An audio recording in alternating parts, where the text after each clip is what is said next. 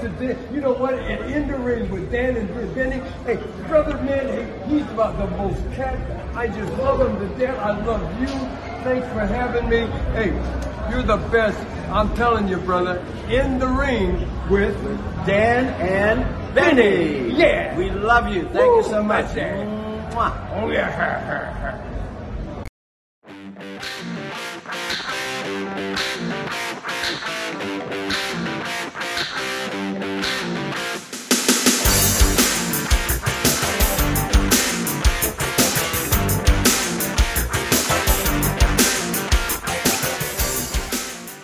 Hello, friends, and welcome to another edition of Dan and Benny in the Ring. I'm Dan Spasciano, joined as always by the BS Express himself, Benny Scala. Benny, it is Valentine's Day. How you doing, buddy? Feeling all right, and just want to wish everybody a very happy Valentine's Day. You know, we uh, we like to bring guests back. Uh, we we, we always say it really seems at the end of the show that we could talk for hours and not scratch the surface. So, I mean, we are bringing a guest back. Uh, this gentleman was with us in 2021. Uh, obviously, anybody that knows anything about wrestling history knows he was on one half of what is called the biggest upset in wrestling history when the so called uh, uh, enhancement man. Big Ron Shaw took out David Sammartino. Joining us again with more stories and more to tell is Big Ron Shaw. Ron, thanks for being here. Hey guys, it's a certainly a pleasure to be back on your show, and a happy Valentine's to all those lovers out there. And uh, uh, Benny, you know, the last time I was on your show, I asked you about your love life. Yeah, well, you know, I'm, I'm glad you brought that up, Ron. You know, especially coming from a man of your stature. So I did say Happy Valentine's Day, but you know, and and there's a group of people out there that are very underappreciated. So I just wanted to have a special Valentine's Day shout out just for them. So this is for all you hookers out there. The BS Express is your hookup. Holler if you hear me. And just remember the initials for Valentine's Day are VD, so be careful out there. Holy smokes, I'll tell you that. Dan, and you know, last time I was on your show, you are the historian here between the two of you guys. And you know, I, I asked you a question and I did stump you. And I Yes, you did. you. I, I got another one for you. Are you ready? Uh oh, yeah, let's hear it. All right. What college did Professor Toru Tanaka graduate from?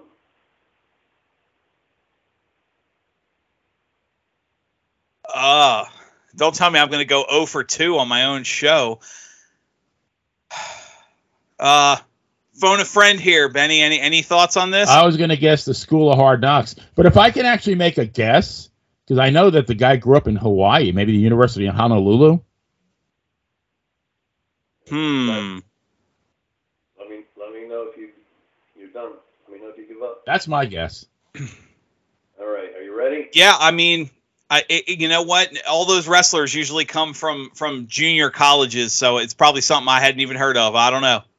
Okay. I'm su- I'm sure you did hear of it. Uh, what's the matter, you? All right. I, I, that was the beginning of an Italian song. What's the matter, you? You got no respect. Right. All right. I, I got you. Did I get you, Dan?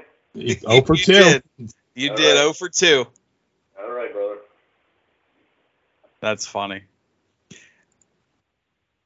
Well, Ron, so let's start up with the, you know, we're, we're not usually a controversial show. Uh, we're, you know, pretty lighthearted, but we got to we got to go there. So, and we actually had an attorney who was going to be on tonight to uh, offer to represent you, but he unfortunately had a family emergency. But, um, Oh, and, and I've heard this. Whoa, whoa. Represent me for what? Well, um, and he's heard it as well. He's a big Ron Shaw fan, big big old school wrestling fan, big Ron Shaw fan, knows a lot about your career, and he, like I, heard some very disparaging remarks uh, on YouTube by a certain uh, podcaster uh, about you, and like like I was very put off by it and felt so strongly about it that he was going to come on the show and uh, you know offer some legal representation. And I think you know who we're talking about.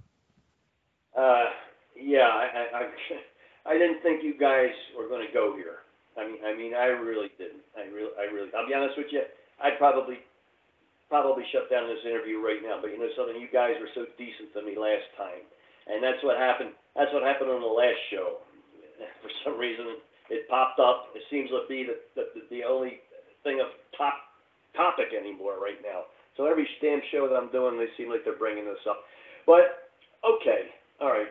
So yeah, we we, we understand. You know, I was on his show uh, last year, and it wasn't exactly a, a smooth show. I mean, we were very argumentative. We we had our differences on the show, and I basically told him to you know go fly a kite, and uh, we we we just parted. You know, I called him back. I tried calling him back uh, for weeks, and uh, uh, he had my phone number. He wasn't he wasn't ready to pick up the phone or nothing. And you know, I said, hey, come on, man, give me an apology for for for that type of crap that you put out there. You know, my mistake was telling him that he had the most controversial show out there in the wrestling in the wrestling land on the airwaves. And I, and I thought and I think it went to his head. I'll be honest with you, I went to his head. But but you know what? I found out that this guy really he is a fraud and a conniver I did a show this past Saturday in my house here. It was Sports Talk 101, and it was to be shown on cable in the Pittsburgh, Ohio, Virginia area. And I was to be paid for it, which, which, which you know, I mean, I, I enjoy doing these shows, and, and you know, some of you people pay pay some of the stars to come out. I, you know, it's not about money. You know, it's it's giving giving back. You know, I, I enjoy talking about my days of wrestling and so forth. You know, I did 20 years 20 years of this, okay?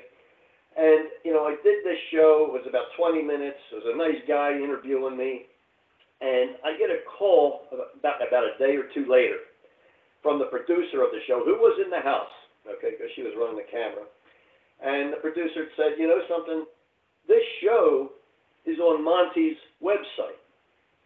I said, well, did you guys show it already? He said, no, we didn't. I mean, there was nothing there to edit you know, they just were going to add the beginning and add the end of the show and so forth. I said, wait a minute. I said, how could how could he have gotten this show? Well, I went to you know check on it myself. Sure enough, he's got it on his website with all his other shows. And then there was a separate on YouTube the show I did, and underneath it with his logo on there, Monty and the Pharaoh, he wrote about two or three paragraphs of lies about why he's got to get back at me for some reason. Okay? And then underneath it, he writes something from the scripture, from the holy book of God, I guess to make people feel sorry for him. Okay? Which which I totally just did not understand. Well, he is pretty pathetic, so I guess that works. That is that is pathetic. Okay? Now here's a guy who did a show also about three weeks ago, maybe a month ago. And he put a segment of my two-man power trip of wrestling on there. And he invites two foul-mouthed sanitation workers on his show because it must have been a tough night to get some good guests.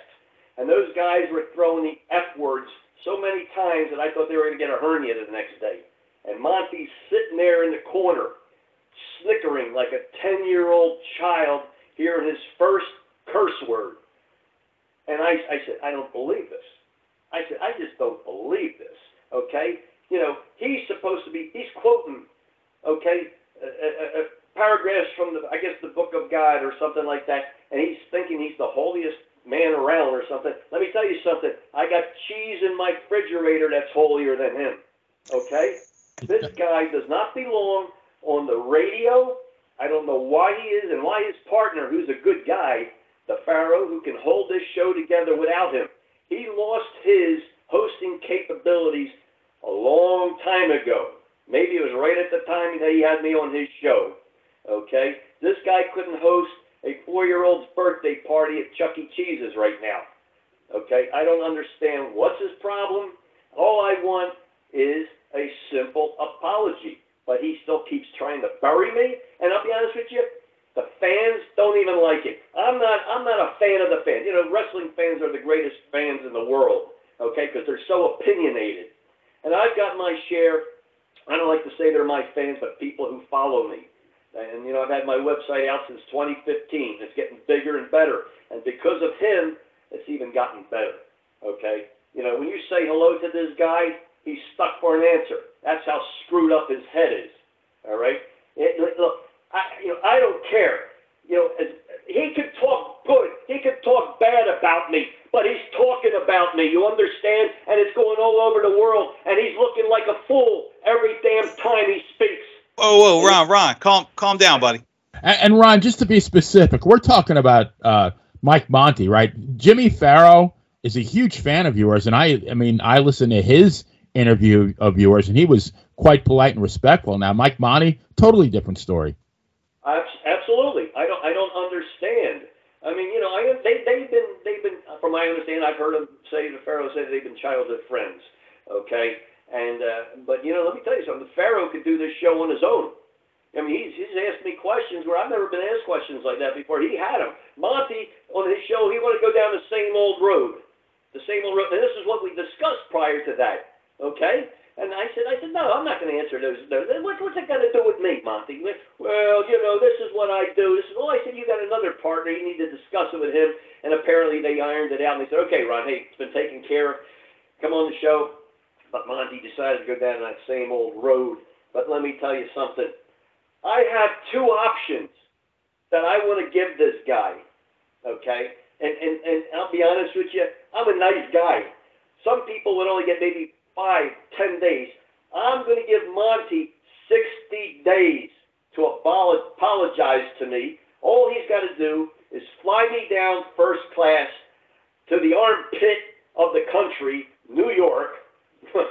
I got to go. More, more like the anus, actually, Ron. Huh? Said more like the anus. Well, look, you know, what can I tell you? And I'm from there, so I can say that. All right. Well, I, I, I was going to thought I was to have to apologize. I knew you were from New York and so forth, but No, no, no. This is what bothers me. Okay. So all he has to do is put me up in a five-star hotel, take me out for a nice thick steak dinner, a bottle of my favorite wine, 1946 Sauvignon, invite me over to his show live, and apologize to me. Even his fans want him to do that. There was that was totally uncalled for. Okay, that's option number one. Option number two is that I will I will reveal on someone's show if he does not apologize to me in 60 days what I'm going to do about it. And, and, and if you guys want to lock me in in 60 days, that's fine. If not, I'll tell it on somebody else's show. I don't know, Dan. That sounds like an exclusive to me. Yeah, that, I mean, we've had we've had several big announcements debut on Dan and Benny, and I think this is going to be one of them. Well, this this may maybe this is a strong term, but this would probably shock you, okay? And certainly shock Michael Monty. Okay, so he's got a he's got a chance. He's got a legitimate chance. You know, I was a I was a small guy in this business of professional wrestling, but you know what? Interesting things happened to me along the way that put me on the map. Okay, the WWE put me in their history books and last year being inducted into the IWF Hall of Fame. And people will say, well, that's the IWF, it's not the WWE. Let me tell you something. The IWF has a lot of history. When Kowalski started it in 1977, and it went on and on and on, we merged with Bruno Sammartino, Dominic DeNucci, Larry Zbyszko, David Sammartino, and others. And I was on top those two years that I was on the in the IWF. Okay, there's a lot of big stars in the in, in the IWF Hall of Fame. Killer Kowalski himself, Big John Studd, Nikolai Volkov, uh, Iron Mike Sharp, Sebastian Booger. The list goes on and on and on and on. So that's nothing to sneeze at. I, I'm totally content being in the IWF Hall of Fame. I don't need to be in any other Hall of Fame, as far as I'm concerned. The other one's bogus anyway, Ron. That that's a real Hall of Fame. I, I think it is. I really believe it is, and I'm proud of that moment that I was inducted last year. Now, Mike, uh, now, Ron, can I, can I, Mike, geez, I got Mike in my head now. Uh, Ron, can I, uh, can I just say something? You, you did fire back at Mike a little bit on that last uh, show you did, and uh, one thing I totally marked out with um, was the, the the reference to his hat. And uh, I heard a rumor though that that he stole that hat from the uh, set of Caddyshack. Do you think that's true? That's the one that that uh, that uh, Judge Smails wore, and uh, and uh, Al Czervik, who was Rodney Dangerfield, said, "Oh, it looks good on you, though." Personally, I Get- think he stole it off. I think he stole it off the dead body of J- Jimmy Durante. Well, ho- hopefully he got his free bowl of soup with that hat. Absolutely. The guy, the guy, I don't know what the guy is with his hat. That's his signature trademark. He looks more like Crazy Guggenheim than who he thinks he is. Now, I, I, the, Dan, do you remember Crazy Guggenheim? Well, remember, Benny, I, I'm uh, I'm a, I'm only a few years younger than you, so okay, uh, because I, I, I, I remember totally him, but Crazy- only in tape form. Ron, I I thought he- that was a that was a great reference. I totally marked out with that.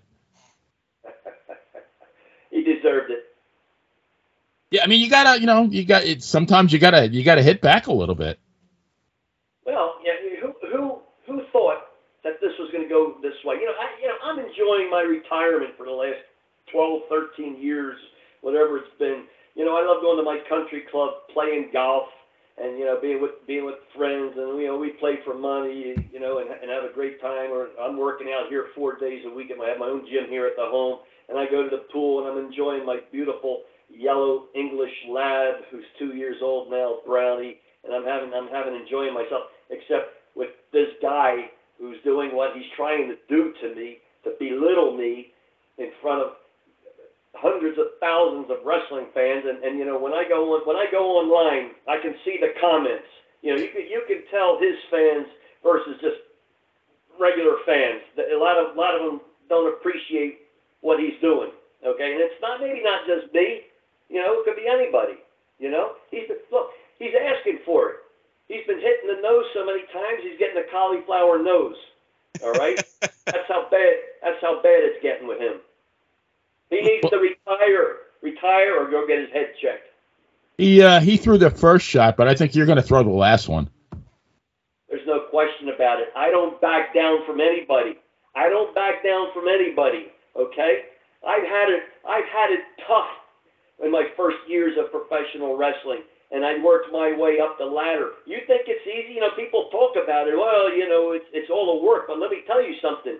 You get in there with the ring with some guys who who who stiff it, and you got to stiff it back, or you become or you become a casualty. Okay? I got in the ring with Angelo Mosca in a battle royal in Philadelphia, my hometown of Philadelphia Spectrum, who who I'm not too I'm, I'm ashamed anymore to say I'm from Philadelphia with the political air that's going on there. It stinks. And I'll tell you something. He came up to me. He says, "I'm going to see if you can take it." And he started laying forearms into me. This big gorilla guy, you know. And I'll tell you something. I gave it right back to him. And I'll tell you something. I'm glad I did because he walked away and had a lot of respect for me after that. You know, Ron, I have a suggestion. Anybody who says it's uh it's fake, invite them to spend about five minutes in the ring with you. Well, you know, th- th- this is this is pretty much what it is. You know, people that yeah, you you, you learn how to fall. Yeah, you learn how to fall because you know if you are legitimately going to get thrown out of the ring, you got to learn how to fall. You know, break your fall on the on the canvas or grab the rope when you can and so forth.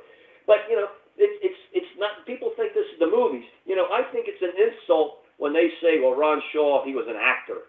Man, I, w- I was just being myself in the ring. Okay, you know, maybe people had gimmicks. My gimmick was just walking in the ring and just being the tough guy. That's all it was. I didn't I didn't need a gimmick. That that was my gimmick, if you will. But let me tell you something. I hit hard. I hit hard. I expected to be hit hard back. And if you didn't hit me hard back, I'd hit you twice as hard until you hit me hard back. And you can ask any of those guys. Now, your your matches had a very legitimate air of believability. I mean, they, you you worked snug.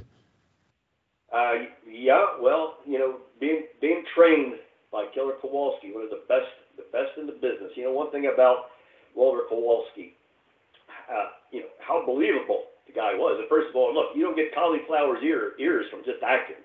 Okay, you don't break bones from just acting. I've had my fingers, almost every one of them, broken or jammed so severely that you know, I mean, I got arthritis in my fingers. Fortunately, I can still play guitar. Okay, and I and I do play guitar every evening. And and you know, he was one of the greatest workers, and not only that, one of the greatest talkers. Because you know, when he talked in an interview, you had to stop and listen because with that growling, gravelly voice that he had, and he always had something to say on his mind. It wasn't it wasn't gibberish. The guy the guy was a fantastic worker just for those two or three things that I just uh, mentioned. I was 12 the first time I saw him on TV, and that guy scared the living shit out of me. Absolutely, yeah. I mean, yeah, when he talked, oh man. him and George Steele were the two guys I was like legitimately afraid of. yeah, George Steele. That's right. That's right. There was a there was a lot of guys like that back in the day that you give oh whoa wait a minute you know what what's going on with this guy you know and and uh, you know Larry the Axe Henning he was just a you know regular, just a tough guy. You know, but he was one of my favorites when I was a little kid. You know, Iron Mike McCord and, and Crazy Luke Graham, Dick the Bulldog Brower. I, I, you know, I loved all those guys. Those, E- Even Tanaka, who you mentioned earlier. and Professor Tanaka, absolutely. I mean, you know, I can go on and on and on. You know, because when I watched when I at 88 years old, you know, I, I, I all these guys, you know, you start seeing them, seeing them, and there's more and more and you know, I knew I knew who my favorites were. And you had a lot of the a lot of the baby faces I had uh, uh, uh, yeah, a lot of respect for back then. Edouard Carpentier and uh, etc. You know. You know, you uh, you said earlier that your uh, announcement when we book you in the future is going to shock the wrestling world. Well, last time someone said they were going to shock the wrestling world, they tripped through a wall. So you're uh, the, the the standard a little low there. I have a feeling you're going to top it, and I hope you will. But um, going back, and I hate to mention the name again, Benny. Uh, you're gonna have to control uh, if anything goes crazy here. But but you were you did an interview uh, on He Who Shall Not Be Named's show recently, and you mentioned that you were credited with more upsets than anybody in WWF history. And last time you were on, we chatted about some of them. Obviously, you know Sammartino, uh, but Benny in his uh, did some research and we looked into it and and put a little list together. These are these are people who you have accredited wins over. Uh, King Kong Bundy on multiple occasions, Strongbow. Oh, oh, hold on, let me let me stop you there. Uh, it, it was actually he was working as Chris Canyon. Chris Canyon, right? Correct. Pre Bundy, but yeah, same guy. Right, exactly. And, and you know, I, I, I did slam him every night and pinned them. I think we worked in about two or three house shows, uh, two or three spot shows, and one house show. But go ahead. No, no, you're you're fine. I was just uh, um, Jay Strongbow, uh, Ouellette, um, obviously, at, you know, at the time, um, the Brooklyn Brawler, uh, Lombardi, and obviously we talked to you about your your match with David Sammartino last time. Um, and I, uh, go ahead. You, you did, and you did leave one out. And I and I and I pinned his shoulders twice, and once was in the Pittsburgh Civic Arena, and there was a spot show in Pennsylvania. Who does? That guy was Iron Mike Sharp. Wow. Wow, I did not know Okay. that. That's wow. Yeah, hmm Yep. I'm sharp. Uh, uh, around what time was that? Because there was a good stretch where where Sharp wasn't taking I'm- I'm losses. BSing or something, they can go onto my website. Everything I talk about is on my website, and there's the proof right there. I, I've got everything I can on that website that backs up my career. So you know, when I can talk about it, I'm sure what I'm talking about. You know, Last time you were on, you hyped up uh, the website you're talking about is BigRonShawWWF.com, correct? that's correct. Benny loves throwing in his sports references. We talk about upsets, the Miracle on Ice, uh, the Jets and Baltimore in Super Bowl three. Uh, these are always one-offs, though, and and the dominant team just kind of keeps coming back, or you never beat them once. You just mentioned t- two. You had uh, three wins against who would become King Kong Bundy. You know, you you pull upset after upset on a consistent basis. Uh, so I mean, how does it feel to be such an important part of wrestling history, where anytime people talk about upsets, your name is coming up? Well, that you know that's true. I I mean I had people say uh, uh, when I did other shows, you know, I I love going back to a show about a month later, and then I read the comments underneath the video show that we that we did, you know. And one person may say, well, Ron Shaw doesn't have all the the, the, uh, uh, the biggest history and, and the most. Uh, this this guy here, who you know, I never heard of the guy from the WWE, who's beaten five, six other guys in the WWE. Well, I'm talking about guys who have been in the business 10, 20, 30 years, like Chief Jay Strongbow. And, and, and Jay Strongbow, I considered my biggest upset. Okay? And, and, and you know something, that, that you're right. I mean, that, that is part of wrestling history. And it's, it's talked about many times. You know, I, I research the internet all the time to find more stuff for my website, you know, you know, facts and, and comments and so forth. And you know, I, I do say that I got the most. I'm not going to say I've got the biggest upset in pro wrestling, but a lot of people have written that I did have the biggest upset in pro wrestling. That, you know, that, you know that doesn't Well- matter to me. Let me ask you. Um, I mean, we have a lot of people on uh, we love, you know, we talk about their Mount Rushmores or their bests, and you can't name yourself. If if you don't want to consider yourself the biggest upset, what do you think the biggest upset in wrestling was? The biggest upset in wrestling, I would have to say, ah, you know, this this was probably two big main eventers at the time, and I think and I think it happened in Madison Square Garden, um, and I and I think it was Koloff over Bruno when he won the world championship. That's, that's a that's a good one. Yeah. No, no one expected that to happen. No, that's what they said. They said, you know, when Bruno when Bruno got up off the mat, he says he, he thought he was deaf because the place was dead silent. They couldn't believe it. They couldn't believe it. So Ron, um, you were I, I, call these bridge wrestlers, somebody who was around uh, for both junior and senior, and um, so w- when when junior took over, how did things change? Things change in terms of say, you know, pay, travel, uh, working conditions, things like that. Well, I, you know, I, I think it was at the time. I guess in when when did Vince Senior hand over the reins to the. To Was it late '82, Dan? Yeah, 82, 83. Um, I was going to say no. I think it was actually a little earlier. Wasn't it 81, 82, somewhere in there? I think it was. I, if I had to put a guess the date, it would be '82. That's that sounds right because I'll tell you why.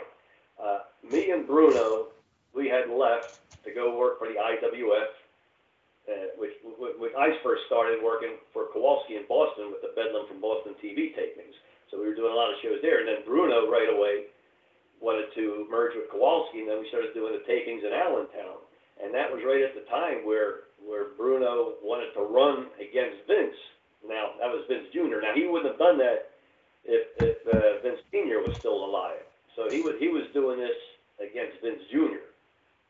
Okay, so that sounds that sounds about right when he sold off to the, uh, Vince Jr. in 1981.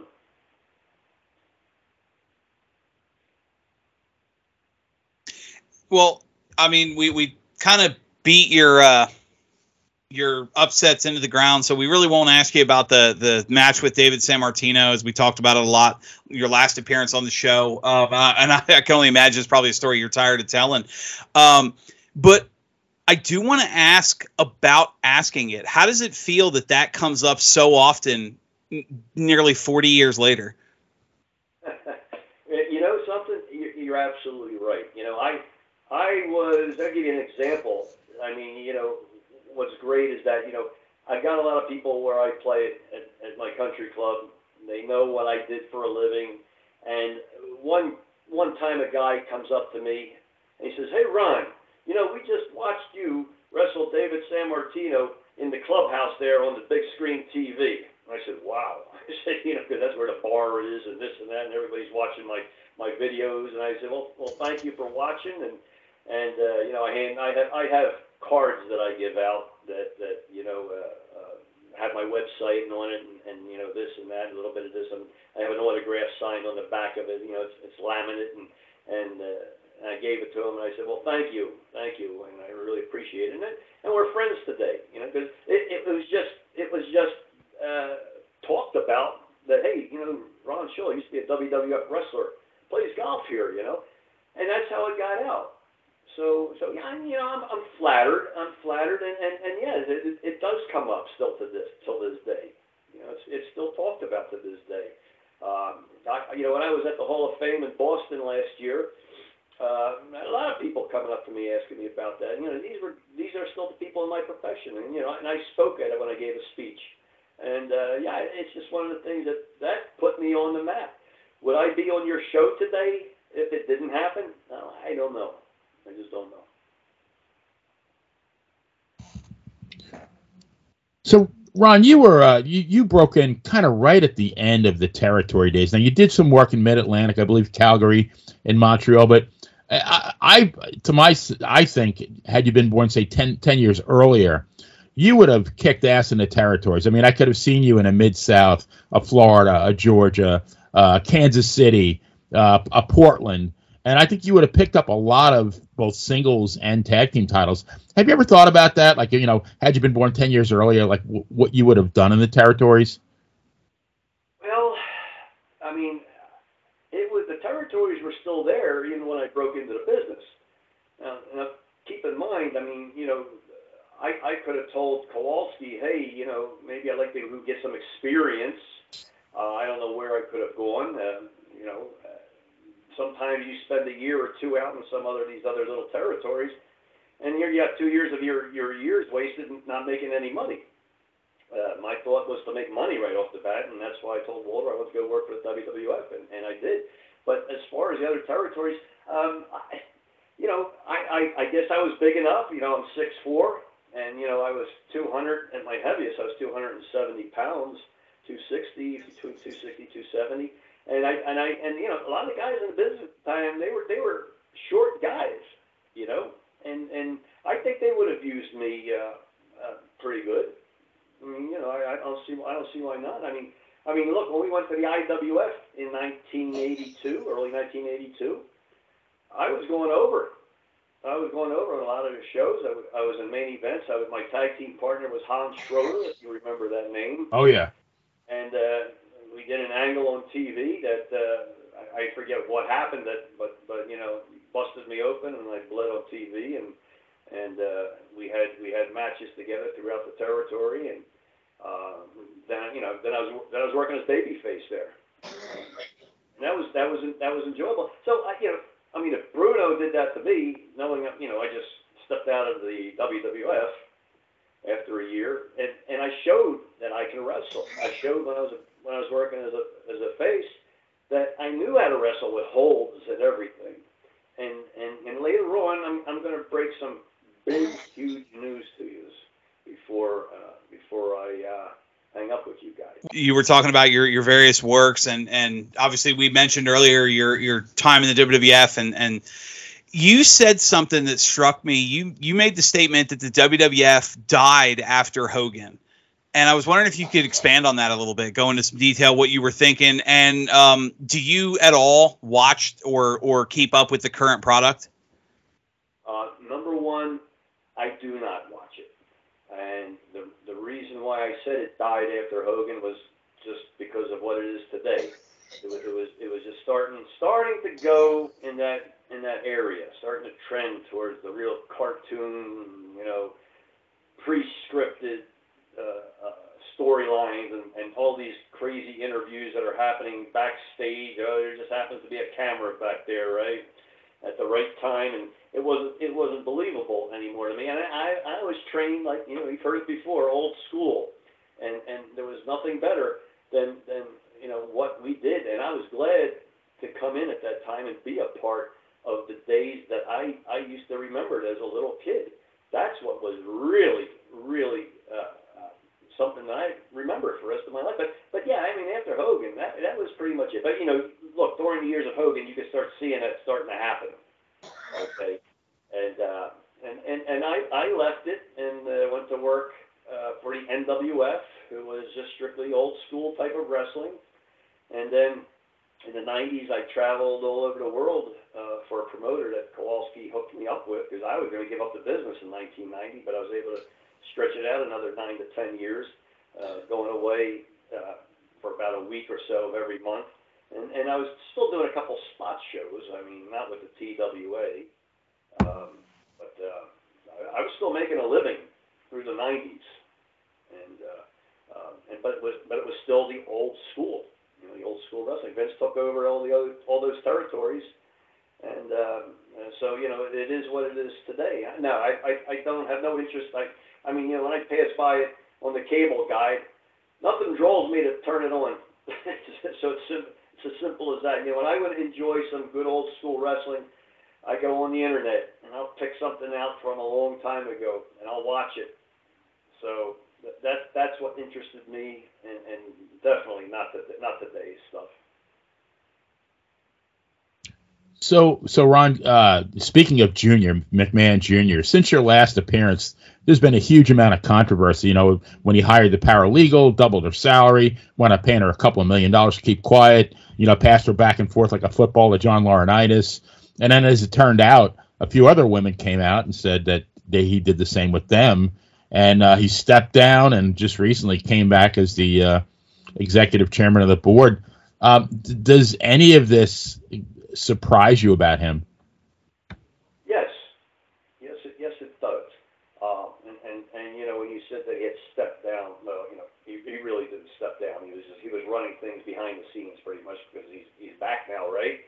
Yes. So, uh, yeah, so you know that that was okay just to keep things, get things quiet, and and I'm just this is just my opinion, okay? But you know, when, when you're a billionaire, you know, a lot of things start going through your mind, and, and you know, I'm, I'm I'm not in his shoes, you know, I'm I'm a, I'm I'm a guy here who who is enjoying my life. I, I'm a, I fortunately I, I've invested my money well, and, and I'm able to afford anything I want. I got some beautiful cars in my collection, and I got a beautiful, beautiful two-story home, and and and that's enough for me. I don't even play the lottery. Okay, I don't want to win three hundred and seventy-five million dollars or a billion dollars. I'm very happy with with what I have. Yeah, no, but but but uh, that does surprise me. Yeah, it did.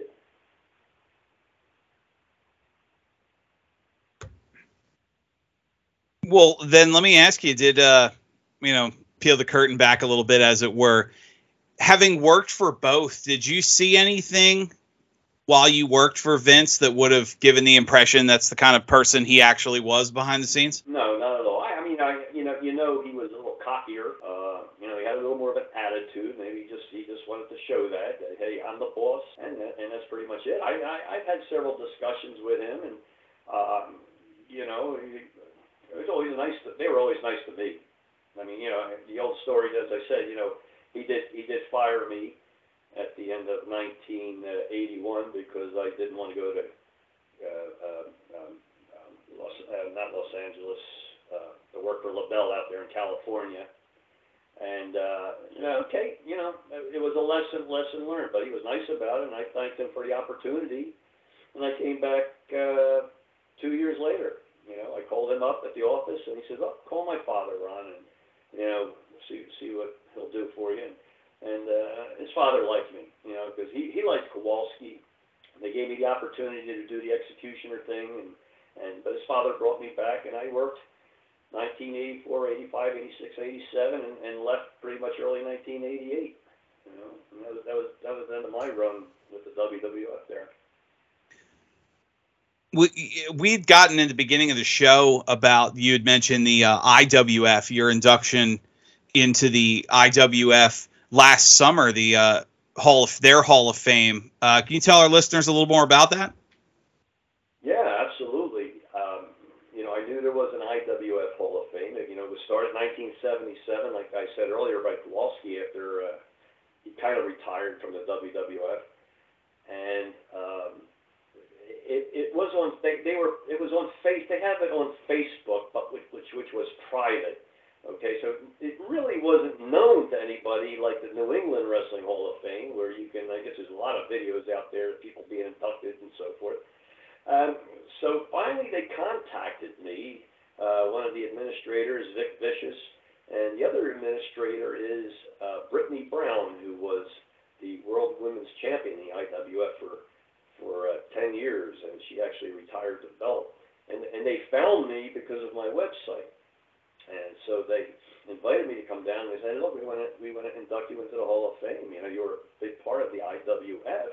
And you know, it was it was not just the Boston uh, uh, uh, part of the IWF. It was also the uh, southern part, which which was uh, uh, Bruno and Danucci, and uh, you know, because we, we did a lot of the Ohio, Virginia, and Pennsylvania towns, and we'd come up and do the northern part.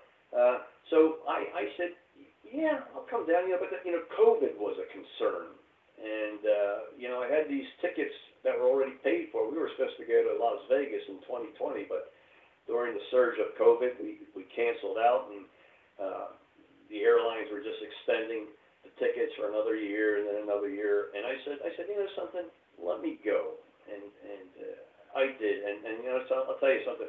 I was tired as as all could be.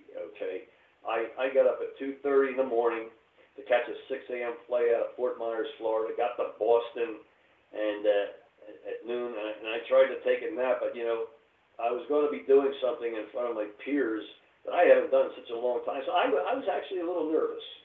so, so I had the limousine take me down there at 5:30, and I started meeting some old friends.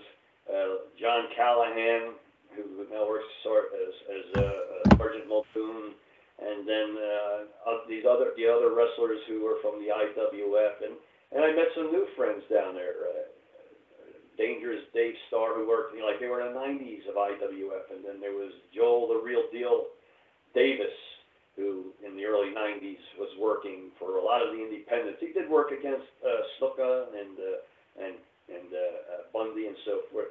But you know, I had a chance to talk to a lot of people, and, and I, I wish I could have talked more, but I couldn't wait to find a darn table to sit down with because I was just so damn tired. But I, I gave my speech, I got through it, I left out a few things and uh, given a plaque that I proudly hang on my wall here in my game room. And I, uh, I was so thrilled that uh, I'm even going to go back again this year uh, to hang out with the crowd, and, and I, I enjoyed them. Everybody was so nice. I mean, you know, they gave me a standing ovation when I when I my name was introduced, and I said, I said, wow. I said, I said, man, that was nice. A standing ovation, you know. I, uh, and you know, I videotaped as much as I could because I told I told Brittany and Vic Vicious, I said, you know, look, I want to get you guys out and put you on my website and expose the IWF. You know, because there's a lot of great uh, uh, Hall of Famers in there. Okay, there was a lot of people who really didn't make it big time. Uh, you know, but but you know, I included them also and it's on my site. Uh, you know, there's two there's two sections there, Hall of Fame one and two, and there's a lot of video there. And I'm, I'm, I'm you know talking with a few of the people and so forth. But it was really an uplifting experience because you know I, who would have ever thought that I would be put into a Hall of Fame or put in the books of the WWE? Because you know, at eight years old, you, you know you got dreams. You know, just just if I can get a match, a one-time wrestling match. You know, and and here here, here it turned out to be a very rewarding career for me. You know, as I say, the majority of the time I was, I was not a main eventer, but you know what? I did what I did. I made a lot of money, and I, I can't ask for anything more. Ron, let, let me backtrack for a second. Uh, back to Los Angeles. You said that one of the reasons you were let go uh, was because you didn't want to go out there. And I remember listening to Johnny Rodz on an interview uh, when they approached him in uh, 1976 uh, to go out there to be become Java Ruuk, and uh, he was promised, I believe, he said 1,500 bucks a week by Mike LeBell. Went out there, won that uh, prestigious 22 man battle royal, which if you look at the uh, the winners of that battle royal, it's like a who's who of Hall of Famers. You got Harley Race, Bruno, Andre, etc. And but I guess um, and normally, whoever won that battle royal, they got put a push for the whole year. Yet, I believe it was like a month later, uh, Johnny Rodz is wrestling uh, Bobo Brazil at the Hamburg Fieldhouse, and the reason why is because they they screwed with his money, and he had he had told Vince uh, Senior, he said, "I'm I'm you know I'm, I'll go out there as long as the money's right, but if they mess with my money, I'm gonna you know I'm gonna come back home," and that's exactly what he did. Is are stories like that? Uh, that part of the reason why you didn't want to go out there?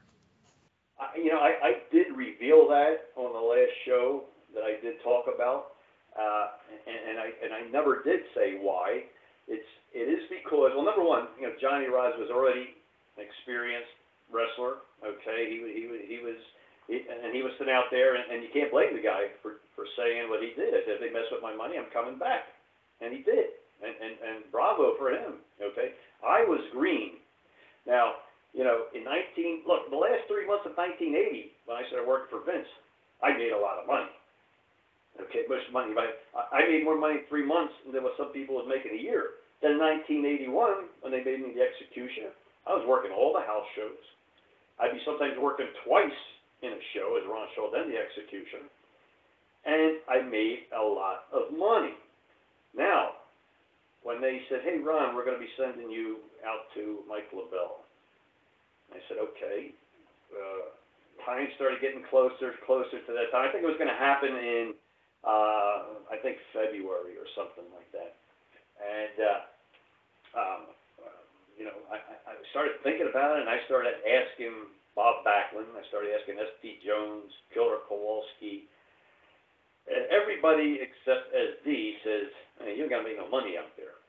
And SD says, you ain't gonna make no money out there, but go anyway. And, you know, if you need money, call Vince. I said, well, is, is Vince my father? I gotta call Vince for money? I said, I said, I started thinking, I said, well, you know what? I just made a hell of a lot of money this year. I said, why should I go out there and not make nothing? So I decided not to go. Well, I didn't know that that on an upstate tour in New York that I was told to call Vince in the afternoon before the next show, and that's when he let me go. He said, Ron, he goes, I understand you don't want to go out to California. I said, yes, that's correct. He said, well, he goes, look, make the night your last night.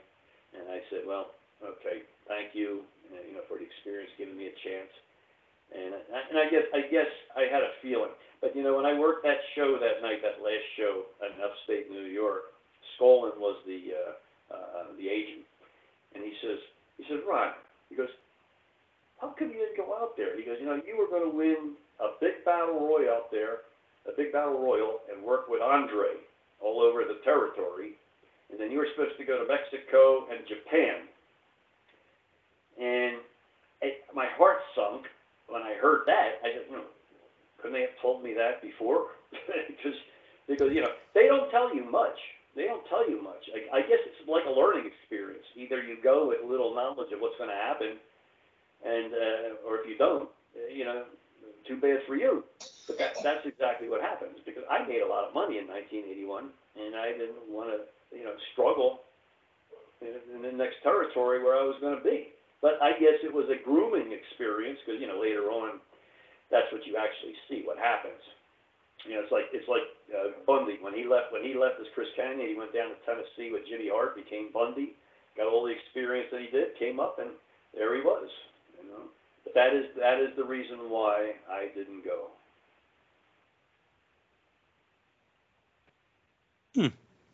You know, it's it's funny the uh, the hindsight, but also how things kind of worked out anyway. I love those kind of stories.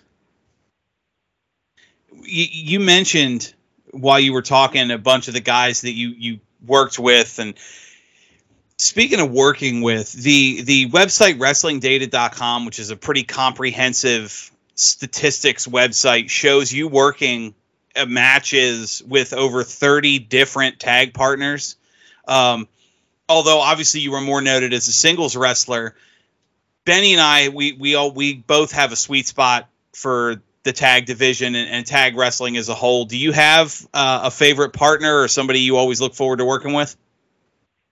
Um, yeah, um, probably uh, Butcher Vachon. Uh, then there was Hans Schroeder in the IWF for for I think it was pretty much a year until until we we dissolved that partnership. Um, but th- those are the two I pretty much tagged up with a lot. Uh, you know, I, I could maybe say a couple of others, but just it's just pretty much primarily those two guys. Those two.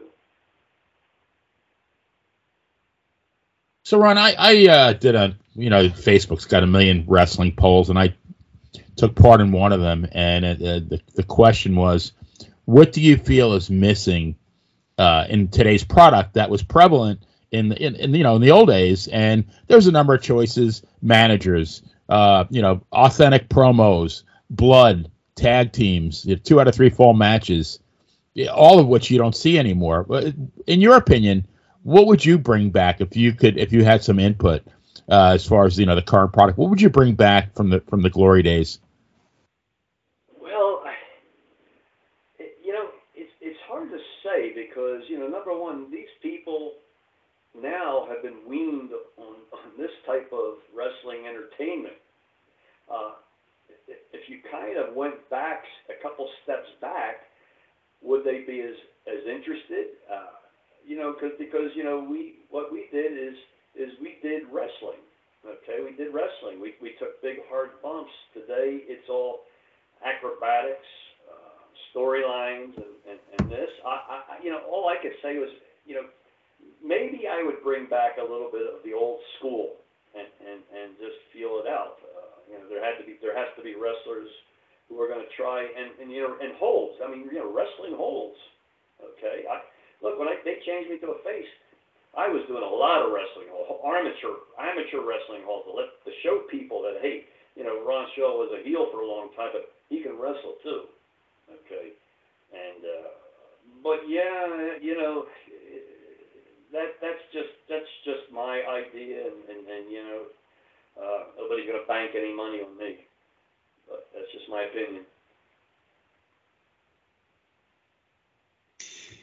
We uh last summer and and into last fall we saw the uh, comeback matches of Ric Flair and Ricky Steamboat to varying degrees of success. I mean, if you could even call Flair's comeback a full match, he spent a good portion of it unconscious. Um, you're way younger than both of them. Um, I'm sure as far as keeping your your body in shape and your your abilities, you're probably much closer to Steamboat than Flair. And you say you got a uh, shocking announcement coming up here when we when you come back in two months. Any any chance for a teaser? We may see a Ron Shaw comeback. Um, well, uh, it all depends. That, that's all I can tell you there. Uh, and, and, you know, let me tell you something. If I was to step back into the ring, I am fully confident of my body. I would have to wear a shirt like Ric Flair did. And I'm not knocking Ric Flair. Ric Flair was the greatest NWA heavyweight champion, as far as I'm concerned, ever. Uh, I'm not going to step into the ring like Tito Santana with a shirt on. I'm fully confident of my body. I work out four days a week. I'm 65 years old, and I've got nothing to hide. That's all I'm going to say. Well, you have to promise, Ron, because you know I'm in Florida too. That if that does happen, give me enough lead time so I'll make plans because I definitely want to go and uh, and be there. I want to I want to cheer you on. And uh, so I did have a question that I was meaning to ask you. When when you wrestle, you mentioned that sometimes you did double duty in the same evening as both Ron Shaw and the Executioner. Did you have did you wrestle a different style when you were the executioner? Yeah, very very interesting. You know, you know, once once you have a style, you have to try and change it. So what I tried to do is try to copy Kowalski to a point, and and that's that was that was what I had to try and do because I had to if I had to try and make up a whole new style that would have been very difficult for me. So I started thinking about what Kowalski did pretty much, and uh, like like like certain knee drops and and when when, when he'd be getting uh, um, having a comeback or he was getting the crap kicked out of him, he'd hop in the ring. If you remember that back then, uh, he'd hop two or three or four times, and uh, you know I've got one of those one of those videos on my uh, uh, website uh, from Championship Wrestling and and actually I've got I've got several videos. Um, I was going to put another one on from All Star Wrestling, not on YouTube. I mean, I've got some stuff here that is not on YouTube yet, but you understand that once I put it on my site, it has to go on my YouTube channel first before I can put it on my my website, and then it gets put on. You know, you get the sidebars and etc. and stuff like that. Um, and I was and I was actually planning to do something like that in March because uh, the first of March uh, I will be putting uh, uh, another uh, uh, some more content on you, but on there. But uh, I was going to put this match on, on from All Star Wrestling as the Executioner, but I'm pushing it off because I've got really something phenomenal that I have been talking about for the last 20, 25 years, and especially over the last eight or nine years and I even talked about it at my um, my Hall of Fame induction. And I finally got a hold of something that you guys have never even seen, and that's with me in it. So uh, I just want to say, March 1st, I want you, everybody, everybody out there, to go to my current update section. And uh, I got a big surprise. I mean, whether you're a Ron Shaw fan or not, or maybe maybe it's it's uh, a promotion that you've never heard of before, or something like that but uh, this is really going to be phenomenal. I'm not putting just one match on. I'm putting about three or four matches on, and this is going to be a new section on my website. So that's that's already I already got it, uh, the content on my camera, and all I got to do is start transferring it over on a Sunday, and and look out for March 1st. Hopefully no later than March 2nd because sometimes it's a pain in the ass to get this stuff on my website. But it's doing real well. It's doing real well. I, I, I get a thousand, average of a thousand looks a week. Now, I don't know if that's good or bad. I don't, it seems to me it's very good. That's pretty decent. Yeah. So, so yeah, I, I, I mean, I that's- try, I try to keep it fresh. I, I, you know, not boring, nothing like that. And you have to, I have to keep in mind that you know I got a YouTube channel, so people go over there too. But you know, I've got all the stories, all the write-ups that people have done on me. I, I, I've got uh, uh, current pictures of what I'm doing in my retirement on there. I just got pictures of my new 2022 California Special Cyber Orange GT Mustang. I just put on there. I was at a car show a couple Mondays ago, so I got some video there. And I'm just trying to keep things fresh. But uh, look out on March 1st. That's all I can say. I mean, a thousand thousand clicks a week. That's that's about as many times as Benny visits the website of his local brothel. So I mean, that's Right. pretty good traffic. Pretty close, yeah. But uh, I, Ron, as we wrap up, uh, Benny asked a really good question about wrestling as the executioner and the styles. I'm curious. You left the WWF as they, you know, um, in the years with the build up, and, and you had done the the executioner gimmick. I was curious what your thoughts are on the opening match of WrestleMania being T, and you mentioned Tito earlier, being Tito Santana against the Executioner. Mhm. What's my thoughts about that? Yeah, the the fact that that the executioner is one of those characters that just Yeah. kind of like a uh like a doink in later years or the Golden Terror back in the yeah, day. yeah, exactly. The Golden Terror or or some of the masked men who have popped up from time to time where it's it's just sli- I mean, I believe it was correct me if I'm wrong, Benny, that was uh that was Buddy Rose under the mask at WrestleMania, wasn't it? For Against Yeah. Tito? I believe so. Okay, so I mean, they slap the mask on anybody, but I was just curious what your thoughts are that that the character was replaced and rotated as quickly as it was. Yeah, I, I, first of all, I could never figure that out. I mean, I mean, why did they even need an executioner? I mean, if you're going to use another executioner, you know, keep it as one person because because Pete Doherty did it. Um, you know, because I, I I came back. I mean, they did bring me back as the executioner in '87 or so. Uh, but, but but mainly like in the southern areas because I was in Philadelphia. But then they were using Pete Doherty up in the New England area, and then they were using one of the Freebirds at one time. So yeah, I, I didn't understand that, but you know, what do I care? It's a payday. That's all that mattered to me. Uh, so yeah, I don't don't quite understand that. Well, Ron, another great interview. You covered a lot, and we've talked about some great stuff. Benny, before we let uh, Ron go, um, any final thoughts, final questions? Well, uh, not really a, a, a question, but a, a calculation. Uh, I count April fifteenth, tax day, as sixty days from today. So would that be that? Would that be the deadline for uh, Monty to make his apology? I'll tell you what. You you tell me as close to that 60 days. I know you take your shows here on a Tuesday night. You you let me know when you want to book me on that show. If you want me, I'm I'm I'm going to just solely do your show and announce it on your show. But before but before that, before you guys say goodbye and I say goodbye, I'd like to give a plug to somebody. Is that okay? Absolutely. Absolutely. That was going to be my my final thought to you. Anything you want to plug, uh, talk about, uh, anything, go for it. Okay. There is an author out there. His name is Sam Martin, who contacted me early last year, and he was writing a fictional story, and he wanted my permission. uh, And and he he's been he's left me emails and so forth, and, and in my guest book, and, and a real nice guy. And he wanted my permission that if he could use me in his book as a reference, along with an old time baseball player from the Brewers and the Indians, a, a guy named Gorman Thomas. Oh yeah, Yeah. remember him?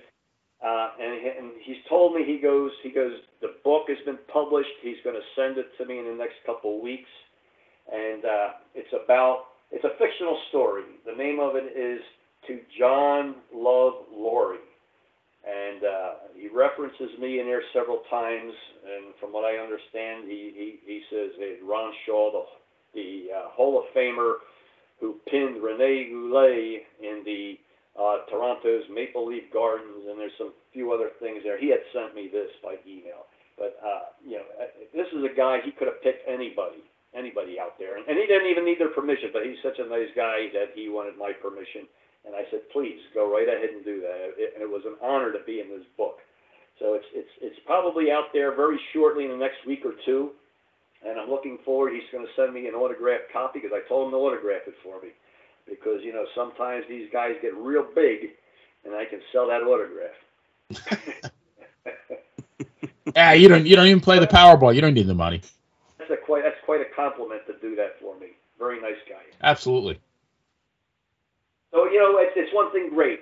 I mean, I have to say this show started out pretty crappy, but it ended up really not really well. Well, you know, we're, we're talking about a crappy person. What, what what can you do, right? Well, yeah, yeah, yeah, yeah.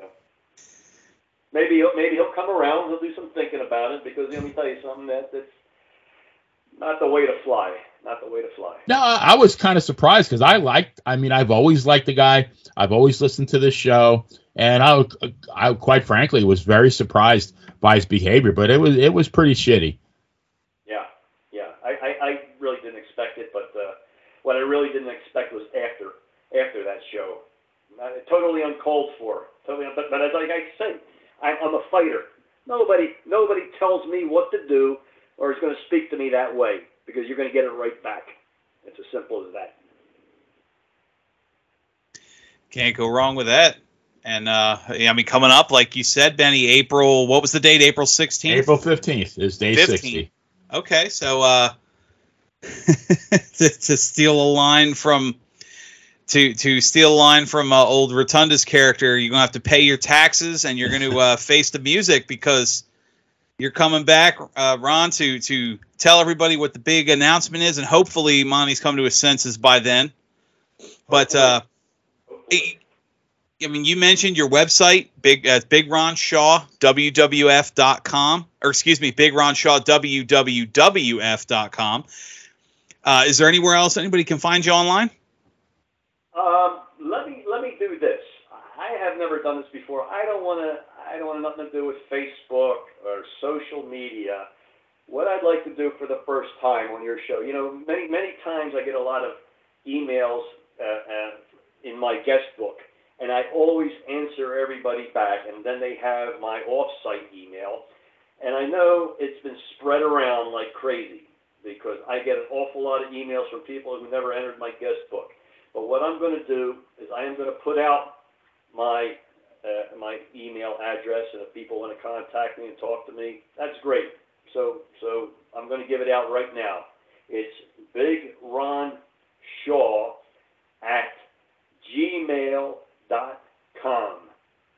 and that's at gmail.com. And uh, I'll be happy to answer anybody's questions. I get back to everybody. Well, there you have it. Uh, you can, the uh, emails, you're open to respond to everyone. Website, Big Ron Shaw, www.wf.com. Ron, thank you so much for being here. Uh, we love hearing your stories. We've had you on before. We'll definitely have you on again. We've got that booked solid right now, and we look forward to hearing more from you. And hopefully, hopefully the uh, threats, the fish shaking, and the letter from Benny's lawyer friend turns turns Bonnie around. It's uh, but you know when, when you're when you're that dead set in your bad ways, you never know. I will certainly look at that as a third option. Just uh, just uh, give them my email, phone number, whatever, and and uh, I'll take it under consideration. You know, and this wasn't uh, Kay Faber from the law firm of Dewey Cheatham and Howe. I mean, this was a legit, a high-powered, legit New York attorney who who doesn't like Monty either. They're they're they're the best. They're the best. You know, it's funny you mentioned that, Benny. I've noticed we've had uh, more than one guest who's had that opinion. So maybe Yeah. maybe maybe you can't say, oh, he's the guy that doesn't like Monty anymore. That list seems to be growing. Maybe it's easier to talk about the guys who actually like Monty. Smaller list, right? Absolutely. So for Big Ron Shaw, for the BS Express himself, Benny Scala, I'm Dan Sebastiano. Have a good night, everyone, and we will see you next time we're in the ring.